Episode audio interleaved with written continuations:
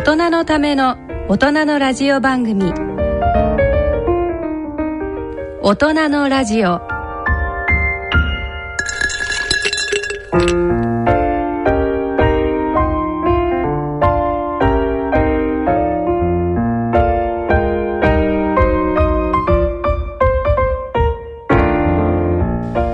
第4週目の土曜日のこの時間を進行いただきますのは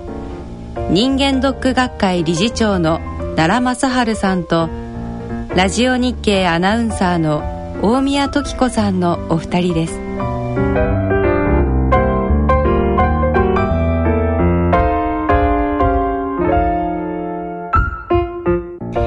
ご機嫌いかがでいらっしゃいますか？暑いですね。大宮時子です。奈良正治ですえ今回も先週に続いて東京慈恵会医科大学教授の和田隆先生に加わっていただき進めてまいりたいと思います。それでは大人のための大人のラジオ進めてまいりましょう。この番組は野村証券ほか各社の提供でお送りします。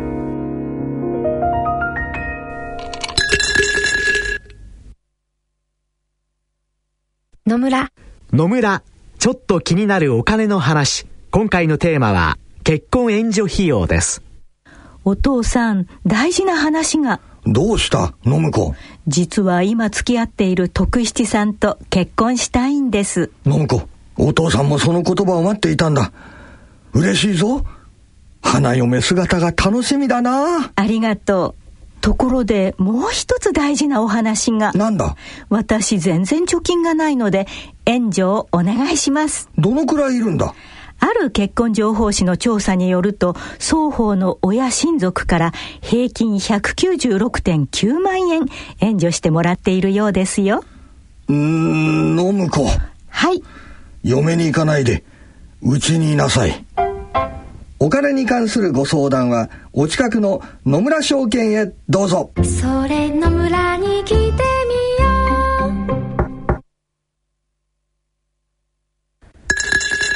えー今回も先週に続いて東京慈恵会医科大学教授の和田隆先生に加わっていただき進めてまいりたいと思います和田先生お暑ございます暑いですね ねえよろしくお願いいたします。で 先生夏休みは取れるんですか、えー、8月1日だけ取りました。そうですか、まあ、それは大変ですね。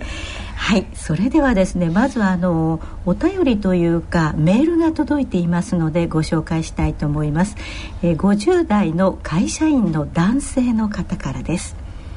連日熱中症による搬送者数と死亡者のニュースが出ていますが私はここ数年さすがに我慢せず夜冷房をつけて寝るようになりましたただ冷房の設定温度をめぐっていつも夫婦喧嘩となります。私は寝室の設定温度を25度にして寝るのですがなんだか暑いなと思って起きたら妻が27度に設定し直してえ隣ですやすや寝ております。25度に設定し直して寝ていると暑いなぁと思い起きたらまたもや温度は27度にされています。間を取って26度でお願いしても寒くて眠れないと言い出します。本当は28度にしたいぐらいだと言います。278度って場合によっては外の方の温度の方が低かったりして冷房をつける意味がありませんよね。どうなんでしょうか。何か医学的アドバイスをいただけないでしょうか。できたら私に有利な情報をください。というメールです。あそうですか、ええ。あの50代会社員の実はね方えー、とい一応その冷房の温度ってのは26度から29度ぐらいがいいという話がありますね。ええ。で冷房っていうのはね実は除湿もしてあるんですよ。だから湿度が低いから、はいはいええ。汗が適当に飛んでくれて涼しくなるわけですね。なるほでちょっとねその奥様とのねトラブルなんですけどね 体格をね、はい、ご主人が太ってんのか奥さんが痩せてんのかということをええ。ちょっと、あの頭に入れて話をしたいんですけども、はい。あのもしご主人が太ってらっしゃっていわゆるメタボだとね、ええ。割に厚がりますよね。ね。太ってるってことはあのつまり余分にねあの洋服を着てるのと同じですから下着を余分に着てるのと同じこと ですから、はい、で奥様がね、ええ、太ってらっしゃってもひ寒い寒いっていうようなことをおっしゃるんだったらば、え、まずやっていただきたいのはね奥さんとご主人の寝てる場所をね取り替えてみてほしいんですよ。なぜかっつうとね、はい、あのエアコンはあの均等にね冷やすんじゃなくて、どっかに集中してあの冷気が降りてくることでその次はね扇風機をつけてねそのお部屋のその温度を攪拌するようにしていただく安い扇風機で結構ですから、えー、あのエアコンから来る空気をね適当にかき混ぜるようにした方がいいと思うんですがね、ただね、えー、あのご婦人で寒い寒いとおっしゃる方で、うん、成人女性の場合ね時々あの甲状腺の機能が落ちてる方があるんですね。でそうなるとね冷え性だとおっしゃることがあるんで、まあ、甲状腺の問題についてはここにいらっしゃる和田先生の方がね現役でパリパリですからそこに聞いていただいた方がいいと思うんですけど何しろあのえーと、甲状腺っていうのはねその体のホルモンの司令塔の一つなんですよ。なるほどね、はい、だから女性っていうのはもう毎月あのホルモンが非常に入れ替わってるわけですね。はいあの排卵があったりそれからあの、えーと、生理があったりということでいろいろねホルモンのバランスがあの月じあの毎月毎月変わりますからね、うん、そういうことでそれは甲状腺が一生懸命やってくれてるわけですね。なるほど。だから甲状腺さんがくたくれちゃうとあのもしかしたら。ということで、ね、えー、冷え性というのになるんじゃないかと思います。そうですね私どうなんでしょうか、えー、寒がりになったというのは一つの甲状腺機能低下症の、まあ、サインであるわけなんですね。なるほど。甲状腺というのは首のちょうど下のところに、はいはい、えー、大きさが、まあ、3 4センチの大きさなんですけれども、まあ、そこから甲状腺ホルモンというのが出て、うん、これが、まあ、体の活力エネルギーの、まあ、元にもなっているわけですね。はい、それが、えーえー、中年女性では甲状腺機能低下症すなわち甲状腺ホルモンの分泌量が減ってくるまあ病気があるんですね、えー、そうしますと活性化がなくなる低下するわけですので体温が低くなってそうなんですね。で寒がりになって、はい、で昼間もとうとうととなったりするとするとか えー、まあちょっとむくんだような状態になるとかというようなことになります。ですので今昔はそうでもなかったのに、最近寒がりになったということであれば、はい、えー、血液検査でできますので甲状腺ホルモンという量をチェックしてもらうというのも、一つの方法だと思いますね。なるほどね。まあ、一番簡単なのはそう寝る場所をね、ええ、あの変えてみるといいんですよ、ね、変えてみるといいかもしれませんね。え、で、こう上上座の方に主人をとかそういう こう非合理的なことで決まってるかもしれませんよね。場所を変えるのが一番いいと思うんですね。一番安上がりですから。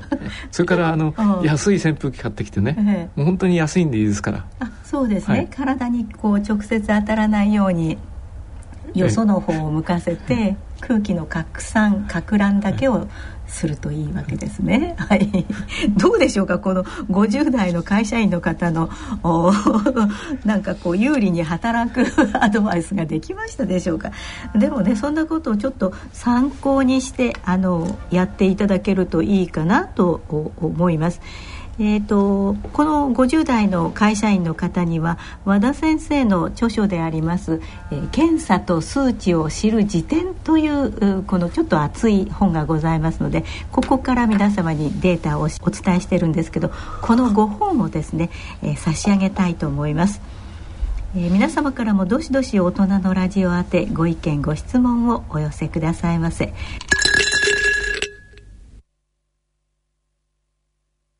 野村。資産とはあなたの生きてきた時間です。あなたの足跡です。あなたの背中です。だからこそ私たちはあなたという人を知りたいと思うのです。本当の答えはお客様との会話の中にありました。資産の相談なら野村のコンサルティング。それ野村に来て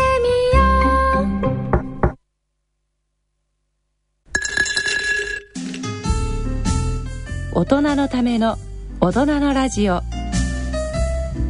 健康医学のコーナーです。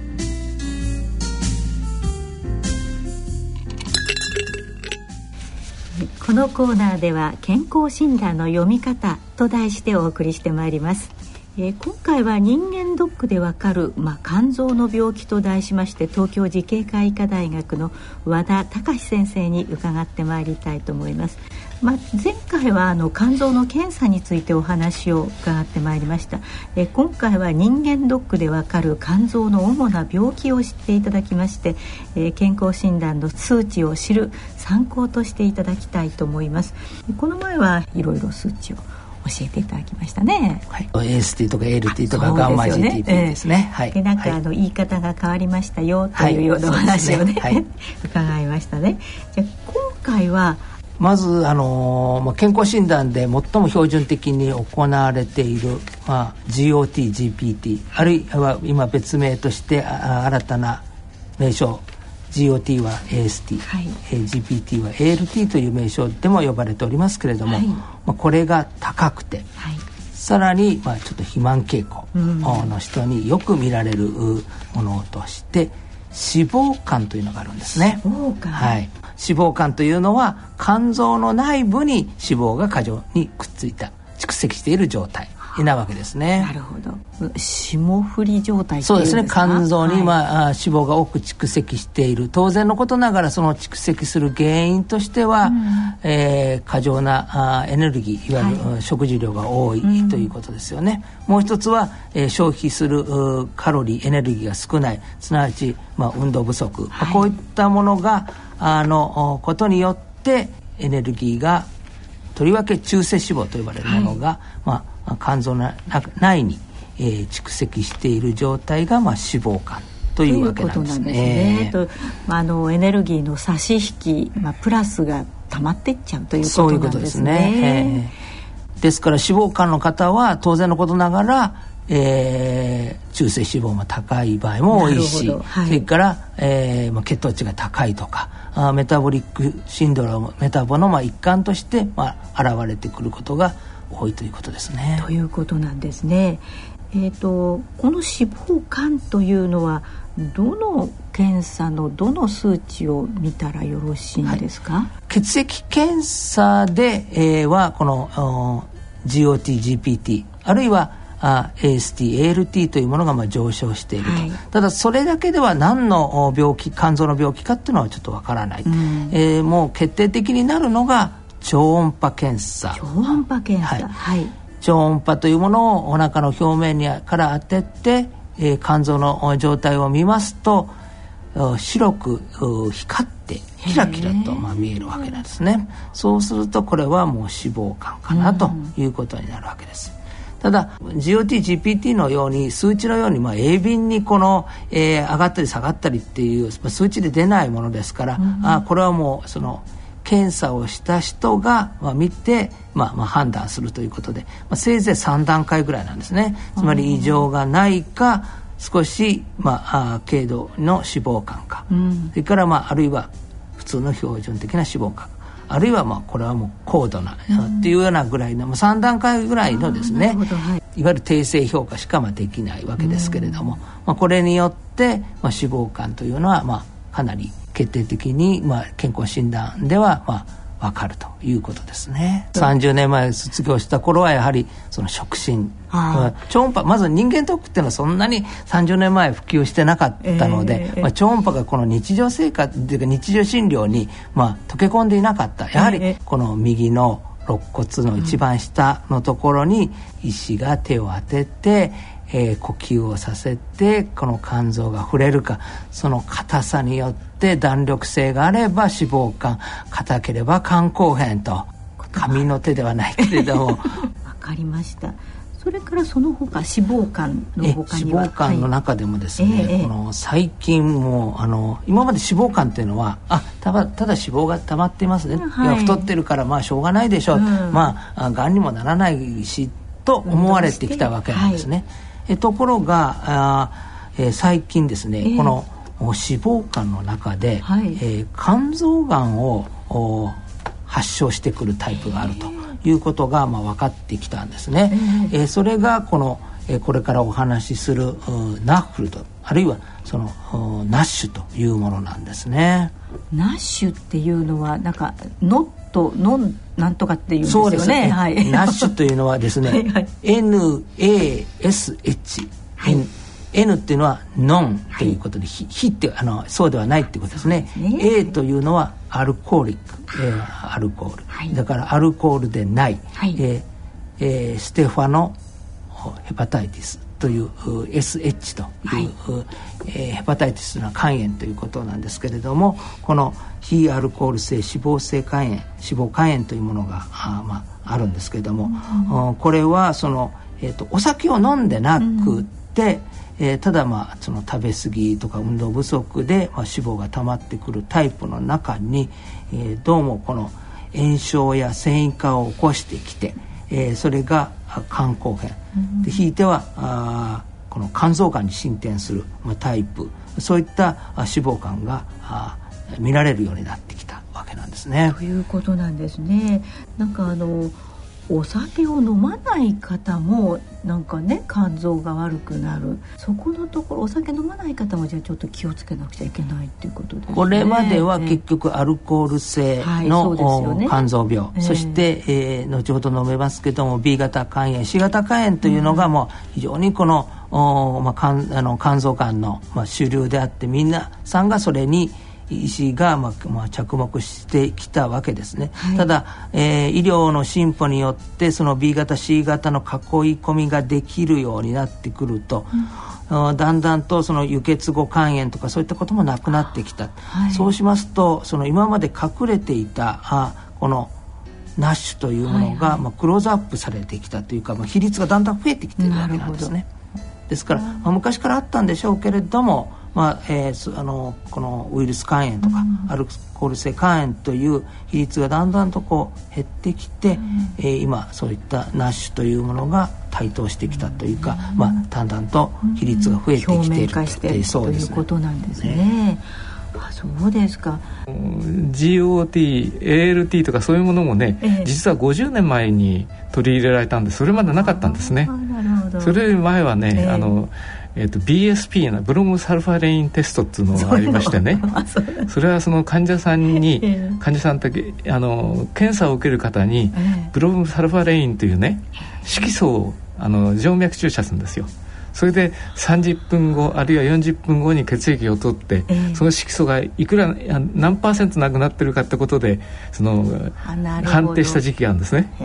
実は私もそれやられてね、えー、あの横断になりかかってた肝臓が悪くなった時に一気にそれを加速しましてね真っ黄色になっちゃったことあるんです。だからこれはくたびれてる人がくたびれてるかくたびれないかっていうのを見るのにねちょっとかけてみろと。であなたあのそれこそねあの 100m かけるのにね20秒かかったからまあいいだろうと、うん、でもあんたはね途中でひっくり返っちゃったから相当くたびれてるよと。動けなかったらダメよそういう乱暴な検査があったんです、ね、昔はあの負荷試験と言いましてね、はい、まあ、あの心臓の検査でもあの階段を上がらしてね心臓が夫婦言うかどうかっていうのを見る検査があったり。でも一番その負荷試験の中であの危ないのはねその BSP というやつだったんですよ。ででもそれがごく当たり前にやられたし最初の人間ドックの検査項目というのは実は BSP だったんですそれから23年経って ALT あのその当時は SGOT って言ったんですけどね、それが入ってきてそれはもう画期的な検査だったんですけどそういうそのえーと、くたびれてるかくたびれないか駆け足であの見れば分かるよっていうそういう乱暴な野蛮な検査は今ほとんどなくなりました。でも確かにその試薬が余計そのその方の病気を悪くしてしまうっていうのはあちょっと気をつけなくちゃいけないですよね。ねそうですよね。それからじゃあ先生次に進みたいと思いますけれども今度はあのウイルス、ね、によってということなんですけれどもそれはどうなんでしょうか、この、えー、A 型肝炎とか B 型肝炎、えー、というものは、えー、その原因が A 型肝炎ウイルス、はい、あるいは B 型肝炎ウイルスという感ウイルスの感染によって、まあ、引き起こされる、はい、でそれによってそれぞれの名称が、まあまあ、ついているわけなんですね。で、えー、昔はあの C 型っていうのが分からなかったので、えー、ノン A ノン B という、ね、の、えー、いわゆる A でもない、はい、B でもないとい。うことであった、それが私がちょうど卒業した、まあ、昭和50年代は、まあ、そういうような名称で呼ばれてたわけですけれども、はい、えー、その後、まあ、C 型という、まあ、ものが発見されて今は C 型肝炎という名称で、まあ、呼ばれているわけですね。うん肝炎の中にはその A 型 B 型 C 型 D 型 E 型が、まあ、主にがこの5つが、まあ、主ですけどとりわけ、えー、っと多いのは ABC の ABC ということですね。はい、で、まあ、まず A 型からまあお話しいたしますと、はいこれは、まあ、A 型肝炎ウイルスというその口から入るええお水ですね主にはですね。不衛生なその A 型肝炎ウイルスが混入している、まあ、あ水あるいは水をその水を使った、まあ、氷、うん、あるいはあそれのよる飲食によって、えーまあ、口の中から入る。ですから不衛生の、まあまあまあ、そういったところから旅行に行ってまあ感染するということが、まあ、日本人ではまああるわけですけれども、まあ、これによって、まあ、急性の A 型肝炎をまあ引き起こすわけなんです。まあ、しかしながらこの、まあ、A 型肝炎というのは急性に終わって、えー、つまり、まあ、1週間ぐらいでもう発症して、まあ、1か月以内には、まあえー収まって収まってくるということで、まあ、あその時はちょっと、まあ、あのえー、体がだるいなとか、うん、あちょっと発熱する。あ、ま、もうちょっと重症化すると、まあ、ちょっと顔があの、まあ、横断というようなこともありますけれどもおおむねはあその12か月で、うん、まあ、自然に、えー、自分の中で抗体ができて治ってえー、治ってしまうということなんですね。なんか怖いのは B 型とかね、ね、よく、もう激しい激症型みたいなのが言われますよね。あ問題になるのはあ B 型と C 型肝炎,、ね、肝炎でございますね、はいで、まあ、なぜあれなのかというとそういった、まあ、激症になるというのも一つですけれどももう一つは今はこの肝臓がんの原因の、まあ、85%がこの B 型肝炎ウイルスあるいは C 型肝炎ウイルスの保有者が、まあ、長い年月、まあ、肝臓ウイルスによって肝臓がダメージを障害を受けて、えー、そのことによって肝硬変そして肝臓がんを発症してくるというところに、まあ、この B 型肝炎 C 型肝炎の囲い込みと治療がまあ必要になってくると、そうですね。なんか国のまあ支援を受けている患者さんもいらっしゃいますし、まあ、裁判になった例もありますのでなんですけれども先生昔はその先生あの奈良先生はノン A ノン B の違いでいらっしゃいますか？えあの私は実は A 型肝炎立派な A 型肝炎をもらったんですね。でたまたま A 型肝炎で新婚のご主人がですね、はい、いろいろお仕事なんかで無理してたんでしょうね。それで激症肝炎になって意識がなくなって病院に担ぎ込まれて真っ黄色になってたんですねでそれを私は自打採血で耳たぶにこう針を刺してね、はい、ここで血を吸うのやってたらたまたま私の同級生がポーンと後ろから肩叩いたんですよ。つって飲み込んじゃったのがそもそもの始まりで。で非常に珍しい。そのごくごくじゃなくてほんのちょっとでしょ？ほんのちょっとウイルスなんつうのはちょっとの中にいっぱい入ってますからね。それであのまあその時そのご病人はですね、うん、えーと、ステロイドという薬が出たばかりでね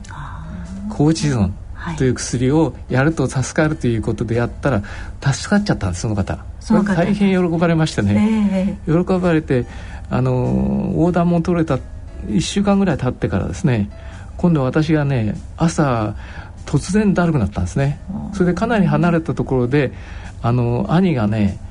食パンにバターつけてたんですよ、うん、その匂いが鼻について嫌だなと思ってるうちにお腹が張ってね。それで何回も寝床であの起き直ってゲップをした、うんうん、変だなと思ったんですね、はい、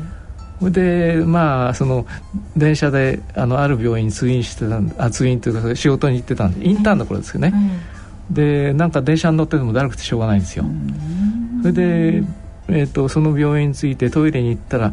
あの小便がね、うん随分濃くなってたんですね。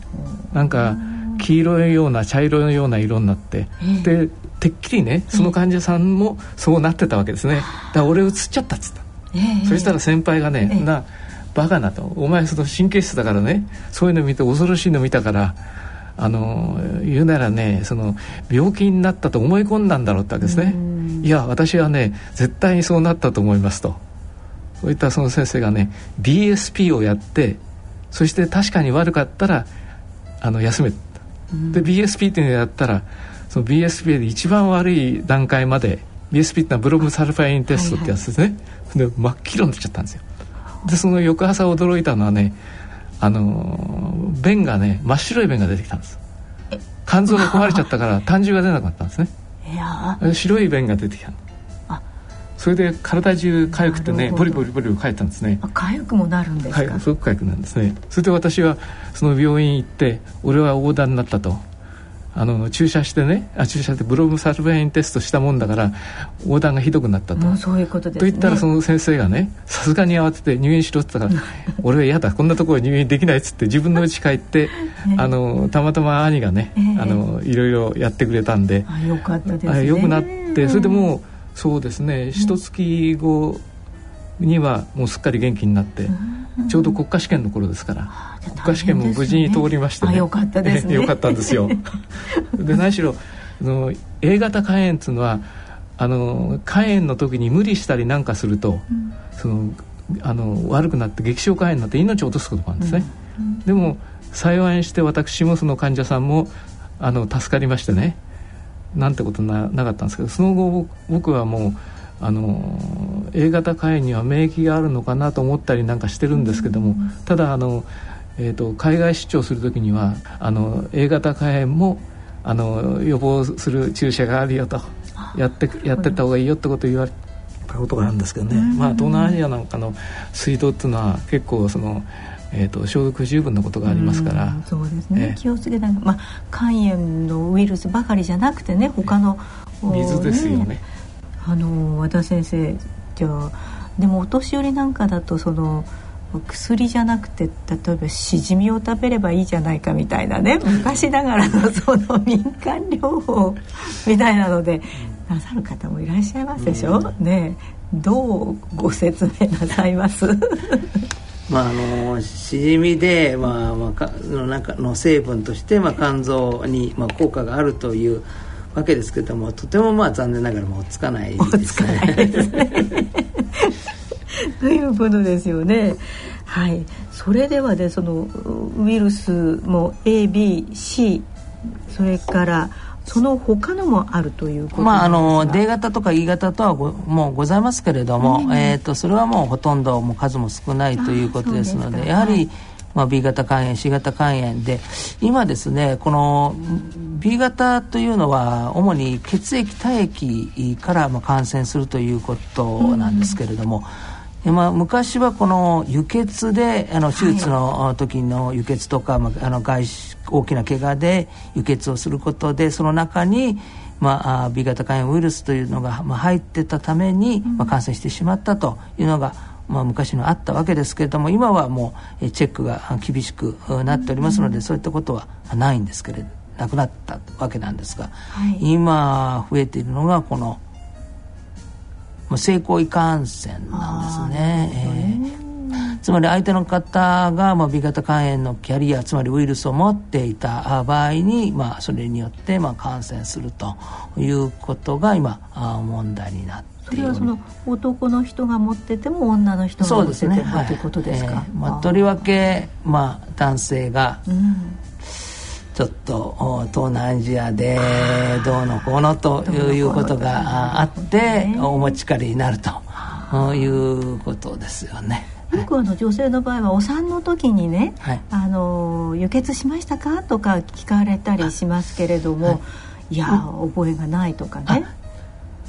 あのまずあの、まあ、もちろんその出産の時に大量出血で、まあ、輸血をしたということもいわゆる手術を受けてなくてもですね、えー、まあ、そういったこともあるしもう一つは、えー、この、えー、この母子感染というのが昔はあったわけです昔っていうかそのお母さんがウイルスを持っててて、えー、その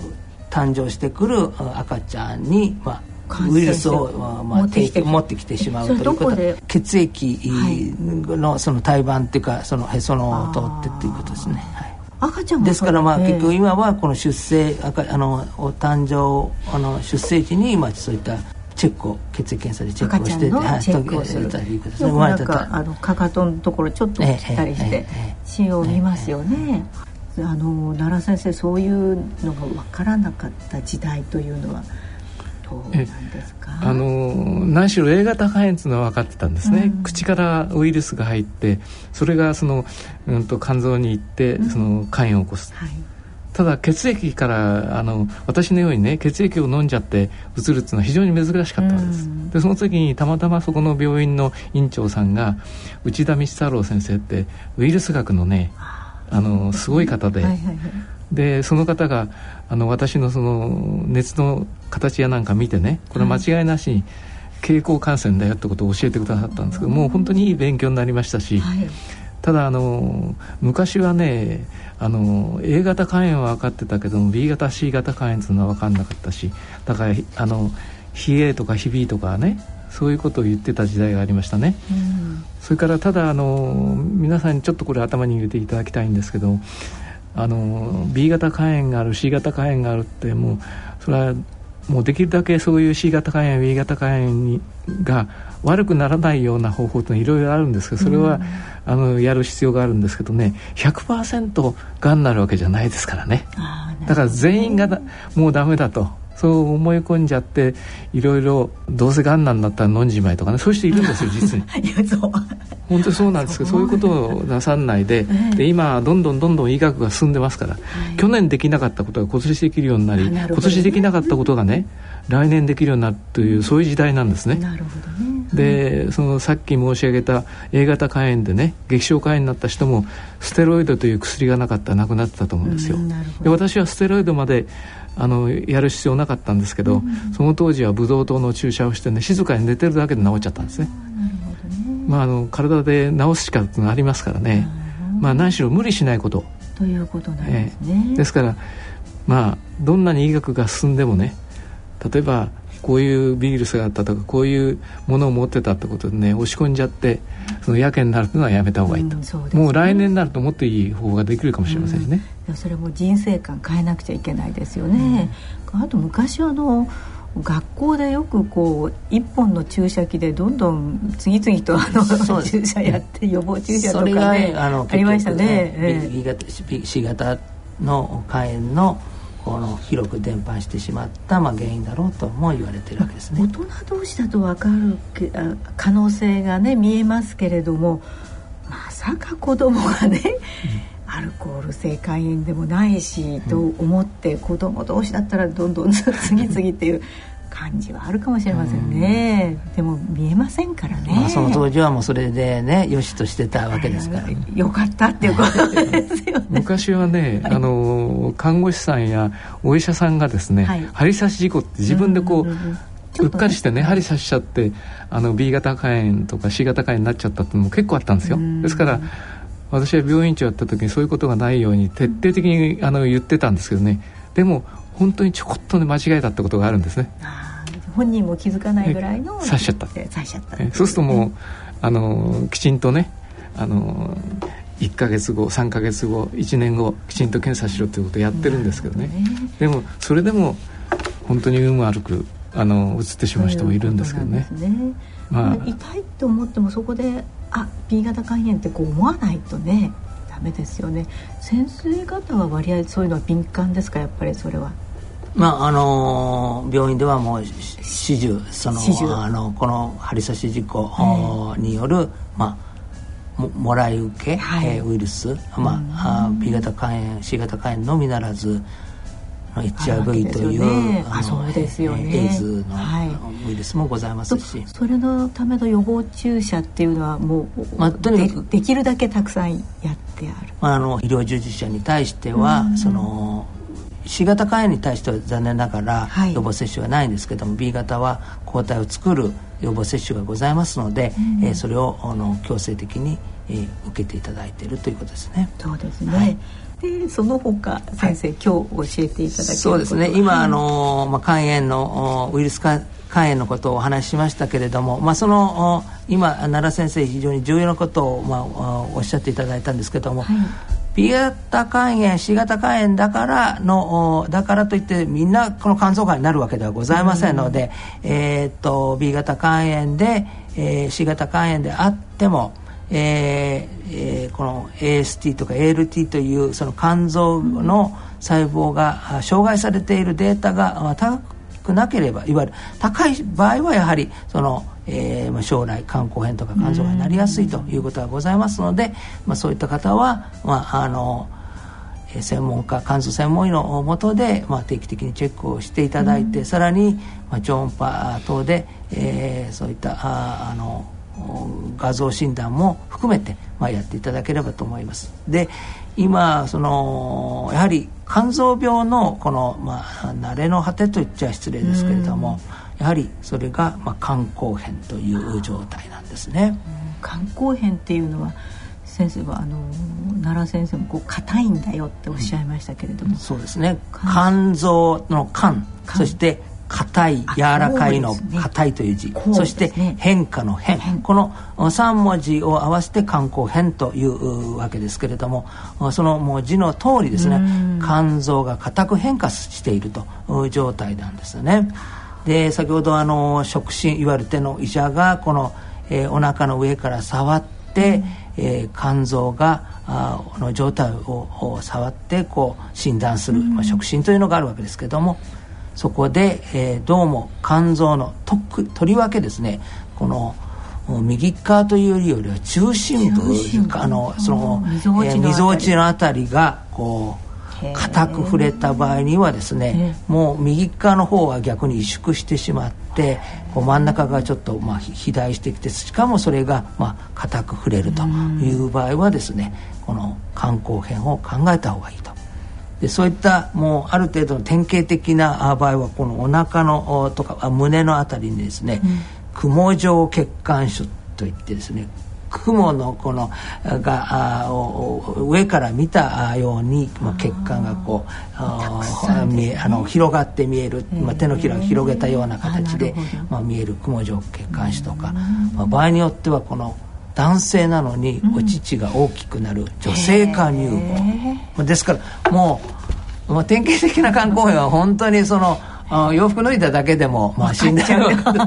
いうことは。なるほどねでも奈良先生おっしゃったようにその肝硬変だと言われて、うん、あもう俺がんになっちゃうがんになっちゃうと言って諦めちゃいけないわけですよね。えー。今は本当にこの日進月歩医療が進んでおりますので、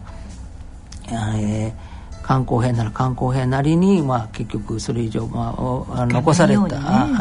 えー、えー、と機能で、まあ、維持していくということが、まあ、大切だと思いますね。ね。はい、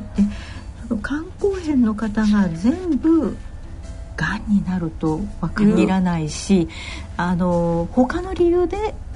がんになる方もいらっしゃる、えー、そうですよね。えー、あの肝硬変のですねちょっとあの落とし穴っていうのはですね、はい。はい、この血液検査をあの場合はもう肝臓の代表的な血液検査は ASTALT、うん、あの別名 GOTGPT ですけども値がこう前高かったのに、うん、だんだんと良くなってくる場合に、うん、よく喜んでしまうんですけども、うん、時にはですね、はい、もう肝臓がもうダメもうもう完全に末期的になって GOTGPT も算出できないような状態、えー、にもなるわけですね。ですからこの GOTGPT のはこの値でこの良くなった悪くなったっていうのは、まあ、肝硬変の場合は、まあ、時に当てはまらないことがありますので、まあ、これはもう総合的にいろんなデータを見て、うん、えー、まあ、この血液で作るアルブミンというタンパク質の量とか、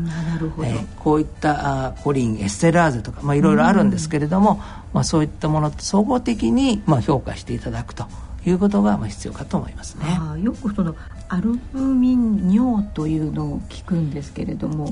アルブミンっていうのは血液中の、まあ、あの肝臓というのは、まあ、タンパク質を作る、まあ、臓器なんですけども、はい、とりわけこの6割を占めているのが、まあ、アルブミンというものなんですね。でこのあの肝臓で作るアルブミンというのは非常にまあ重要なもので、うん、えー、単にこの栄養になっているわけではなくて、まあ、これが下がってきますと血液中のこのまあ、浸透圧というものを変えてしまって、えー、むくみが出たり、まあ、してくるわけなんですねですからもう肝臓があの障害がまあ非常にダメージが大きい方はもう私も昔は随分、まあ、アルブミンという点滴での、まあ、補給をしたわけですけどもまあ非常に高額なものですから、まあ、ね、その制限も当然ごあの使う本数とかあの制限はございますけれどもね。それからその肝臓のちょっと近辺にはこう一塊の臓器があるんですけれどもその辺りはどうなんでしょうか？肝臓の近くにはこの、はい、えー、今あ肝臓からは消化液胆汁というのが出て、うんうんうん、でそこで、えー、このこの胆汁を一時的に貯蔵する胆嚢というのがあるんですね、はいはい、で胆嚢に、えー、胆汁として、えー、消化液を貯めといて食べ物が来るたびにいわゆるその食事をした後この胆嚢がこう収縮して、うん、えー、そこから胆汁という液を出して胃の,、えー、胃の方というか消化あの十二指腸なんですけど、えー、にに、まあ、流していくわけですね。で先ほど奈良先生がこの急性肝炎になられて、えー、その場合にその胆汁というのが出なくなるあの便のあのこの茶色い色っていうのはあの単純な色なんですね。ですからそのさっきこの あの単純の色素が単純の中に含まれてる色素が出ないもういわゆる単純が作られない、えー、そのために、えー、その中に含まれてる色素も送り、えー、腸の中に入ってこない。ですから白い白っぽい便が出てくると。もうですからそれはもう本当に、えー、劇的な悪化を 意味しているということですよね。だからよく助かったと思うんですよね。あ本当、ね、えそれでしかもその,、えーと、その先輩がねあの BSP をやらないとダメだっつったんでやったらこうなったんでまああのやっぱり若気の至りでね「こんちしょこんなとこいられるか」言ったわけで自分の家帰って 兄に注射してもらって助かっちゃった。でも第一番はねやっぱり安静なんですよ、ね、それから、ね、あのブドウ糖ってのもね、はい、あのそういう状態の時には非常に有効なんですよね。でそのブドウ糖をずっとやってもらったから右の手も左の手も静脈がみんながあの傷んじまいましてね。今私のあの手の静脈が出ないんですよだから何かの時にあの血を取ったりなんかする時ね嫌がるんですね。あの院長の血を取るのはね嫌だった。と中にはねあのなかなかあの刺さらないような顔して何度もこう やり方こうちきちゃって。っていう話をそれは冗談ですけどね。バリウム検査をしてその後にそのあのバリウムが出てくると。それと同じ。白くなりますけど、ああいう感じですか？ああいうなんで私もねさすがにびっくりしたんです。それ見て。今胆ののお話ちょっとしましたけども、まあ、その胆のの,、まああのえー、人間ドックでよく見られる病気としては胆石と胆のポリープになりますね。まあ、多くはもう無症状胆石といって、うん、まあ、胆のの袋の中に、まあ、石ころがまああるわけですけれども、はいはいえー、結局その胆管という細い管に、えー、入り込んでしまって、えー、詰まってしまった時に胆石発作という激痛を、まあ、発作を起こすということなんですね。ただこれがいつ起こすかっていうことについてはまあ誰もまあ予知できないという。ことそれはその詰まっちゃうのでその胆汁がどこかにこうブーッと風船みたいになっていっちゃうってことなんですか、まあ、結局その詰まってしまうとその胆汁をこのその先に送りたいそれでギュギュギュギュこの胆のがあこの収縮してその胆汁を先に送りたいんだけども胆石が先に詰まってるために、まあ、結局それが、まあ、胆石発作という形痛みとして強い力を押さなければならないわけですからそれがまあ痛みとして。それで痛そうですので、うん、その他にはどうですか？そうですね、はい、人間ドックで、まあ、行われる検査ではこの、まあ、あよく見つかる病気として、まあ、超音波で肝嚢胞というのがあるんですね。はい。で肝嚢胞というのは肝その超音波画像上では、まあ、黒い、まあ、袋状のものとして、まあ、認められるわけですけれども、はい、これ自体はもう非常に、まあ、無害なものであります。で、まあ、ほっといても構わないということで、まあ、おおよそ人間超音波検査を受けた人の5%から20%の方にも見られる、まあ、非常に、まあ、ありふれたものになるわけです、ね、ちょっと数は多いですね、うん、ですから、まああの人間ドックやれば、まあ、1日に1人や2人は必ずは見られるということにはなりますけれども。それ言われたら心配しなくちゃいけないんですか、えー、もう何もそれは肝臓がになるわけでもございませんし、まあ、心配ございませんよということはですね。ただあのあまりにもこの大きい場合には、はい、その数センチとかになってますと、まあ、それ自体がちょっとその、まあ、あのそれが特に肝臓の表面に、えー、存在しますとそれがあその周辺を圧迫してですね、ね、ちょっとこの右のこの肋骨の下の方がちょっと重苦しいとかだるあのっていうようなことをおっしゃる方もおります、まあ、ただ原因が分かれば、まあ、安心されるようですね、はい、なるほどね。その他はございますか、あと。もう一つがこの肝血管腫と呼ばれるもの、肝血管腫。はいえー、がですね、ならば、はい、で、まあ、肝血管腫というふうな、まあ、断定ができれば、もうこれはもう良性腫瘍ですので、えー、血管から構成される、まあ、腫瘍、まあ、良性腫瘍なわけですけれども。その肝血管腫は超音波で見た時にもう明らかにもこれはその血管腫と断定できる場合と、うん、ちょっと色合いとか形が、まあ、おかしいなと。お、まあ、典型的でないという場合はやはりその肝臓がん、うん、などとのまあ区別を必要といたしますので、まあ、その場合はですね、はい、まあ、精密検査を受けていただくと。うん。造影 CT というまあ検査ですけれども、まあ、やあるいは MR というような検査で、まああまあ、確定診断をしていただくと。いうことですね、はい、その造影 CT というのはやっぱり造影剤をやるので、はい、それ自体がまたさっきのあれですね BSP みたいになりませんかね？あの今のこの、えー、奈良先生が受けられたその30年前の この BSP はもうあとはもう違いまして、ね。えー、もう、えー、今非常によく使われている、まあ、ものあのものでございます。でそれは静脈血管内にお注射をして造影剤というものを注射しますとその病変の部分にこう流れていって、えー、他の部位と移り方がまあ違うということで、まあ、診断されるわけですね。造影剤を使わない CT ではなかなかこの肝血管腫かどうかというそのいうことはまあ診断できないので逆に超音波で映っていながら、まあ、普通の CT では映らないというのもございますのでやはり確定診断するためにはあ造影 CT というものが必要になります。ただあの造影剤はこの腎臓から排泄されるものですので、まあ、腎臓機能があ、まあ、かなり悪い方については、まあ、造影剤使えないということで、まあ、えそれを使わないようなあ検査で、まあ、対応するということになるかと思います。そういうことですね奈良先生あの先週とね今週にわたって本当に和田先生にも美に入りサイに入りね、肝臓のお話伺いましてなるほどなと思うことが多かったですね。あの何しろ肝臓っていうのはにあの人間の体の中で一番大きな臓器で、はい、一番重要な仕事をしてくれてるんですよ、はい、だからやっぱり肝臓をあの大事にしないといけないと思うんでうん、で肝臓に一番物騒なのはあの毒物ですね。毒物。毒物、はいで毒物の一つにアセトアルデヒドという毒物があるんですね。それはあのお酒があの分解していく時にできるやつで。であの西洋の人とかそういう方はね早く分解できる酵素を持ってるんですけども東洋人の何パーセント私はもう完全にそのアセトアルデヒド分解酵素のあるものが全くないということが分かってきたんでそれは無理してね、はい、お酒の練習なんかするとやられちゃうことあるんですね。ですからあのまあ、何しろ自分の体質をすると知ること、うん、それからあの今あの血管腫の話とか、はい、それからあの肝嚢胞の話が出ましたね、はいはい、私はよくね肝嚢胞については皆さん脳胞をつとびっくりしましてね。うんね、とんでもないものがあるというふうに思われる方があるんでこういう言い方してるんですよ、はい、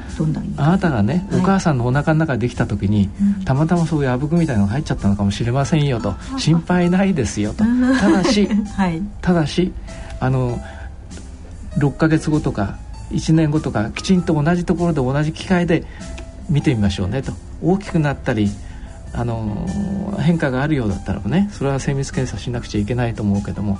まああの肝臓もですねそれから腎臓も、うん、あのお台所ですからスポンジがありますね、はい、スポンジと同じような小さい油の塊と思うそこにたまたまねポコッと大きな油が入っちゃったのが農法だと思います。あなるほど、ね、だからその農法の中にはあのお水が入ってるわけですね、だからそのえっ、ー、とだんだんそのそれが大きくなるようだったら何か他に原因があるかもしれないからちゃんと見なくちゃいけない。それからあの肝硬変とかそういうものでもね今医学が非常に進歩してますから、うん、肝硬変の一部にがんができた時に取っちゃうこともできるんですよね。ね。それからあの、抗がん剤の非常にいいものをねそのカテーテルっていうのはずっとそこへレントゲン見ながらね、うん、あのがんのその栄養動脈っていうんですそこのとこあのカテーテル入れて、うん、あの抗がん剤を選択的に入れてよくしちゃうという方法もありますしね、うん、もうものすごく進んでるんですよ。歩ですね。あの 先生方も勉強しないと大変ですね。ねだからもう私は困ってるんですよ。えー、今日はですね東京慈恵会科大学教授の和田隆先生にいろいろと肝臓のお話伺いました、えー、和田先生がお書きになりましたえー、検査と数値を知る辞典というのがございますので例えばいくらかかるよとかねいろいろ細かいこともね出てますのでぜひあの参考になさってください、え、日本文芸社から出ております。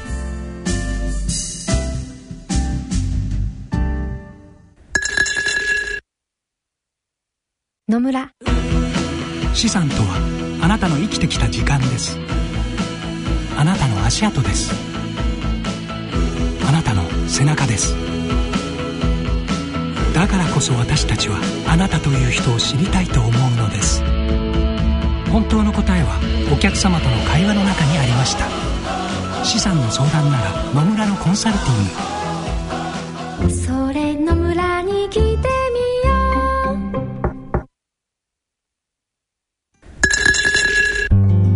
人のための大人のラジオ。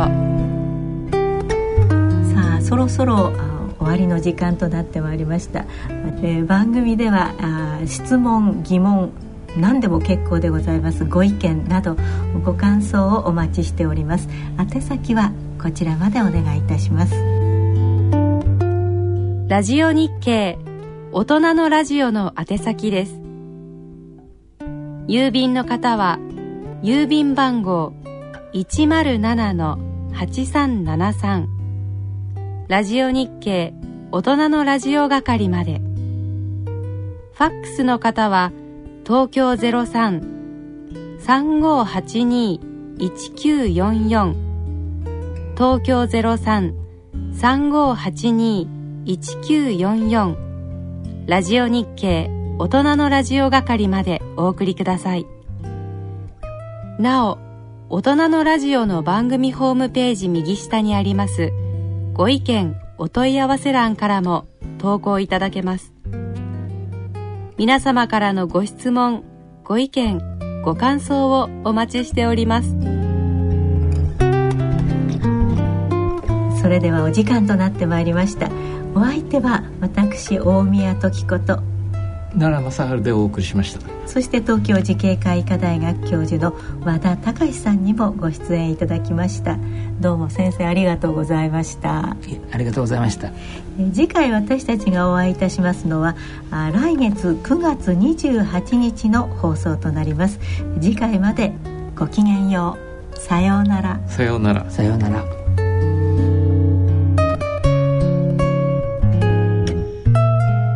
大人のラジオこの番組は野村証券ほか各社の提供でお送りしました。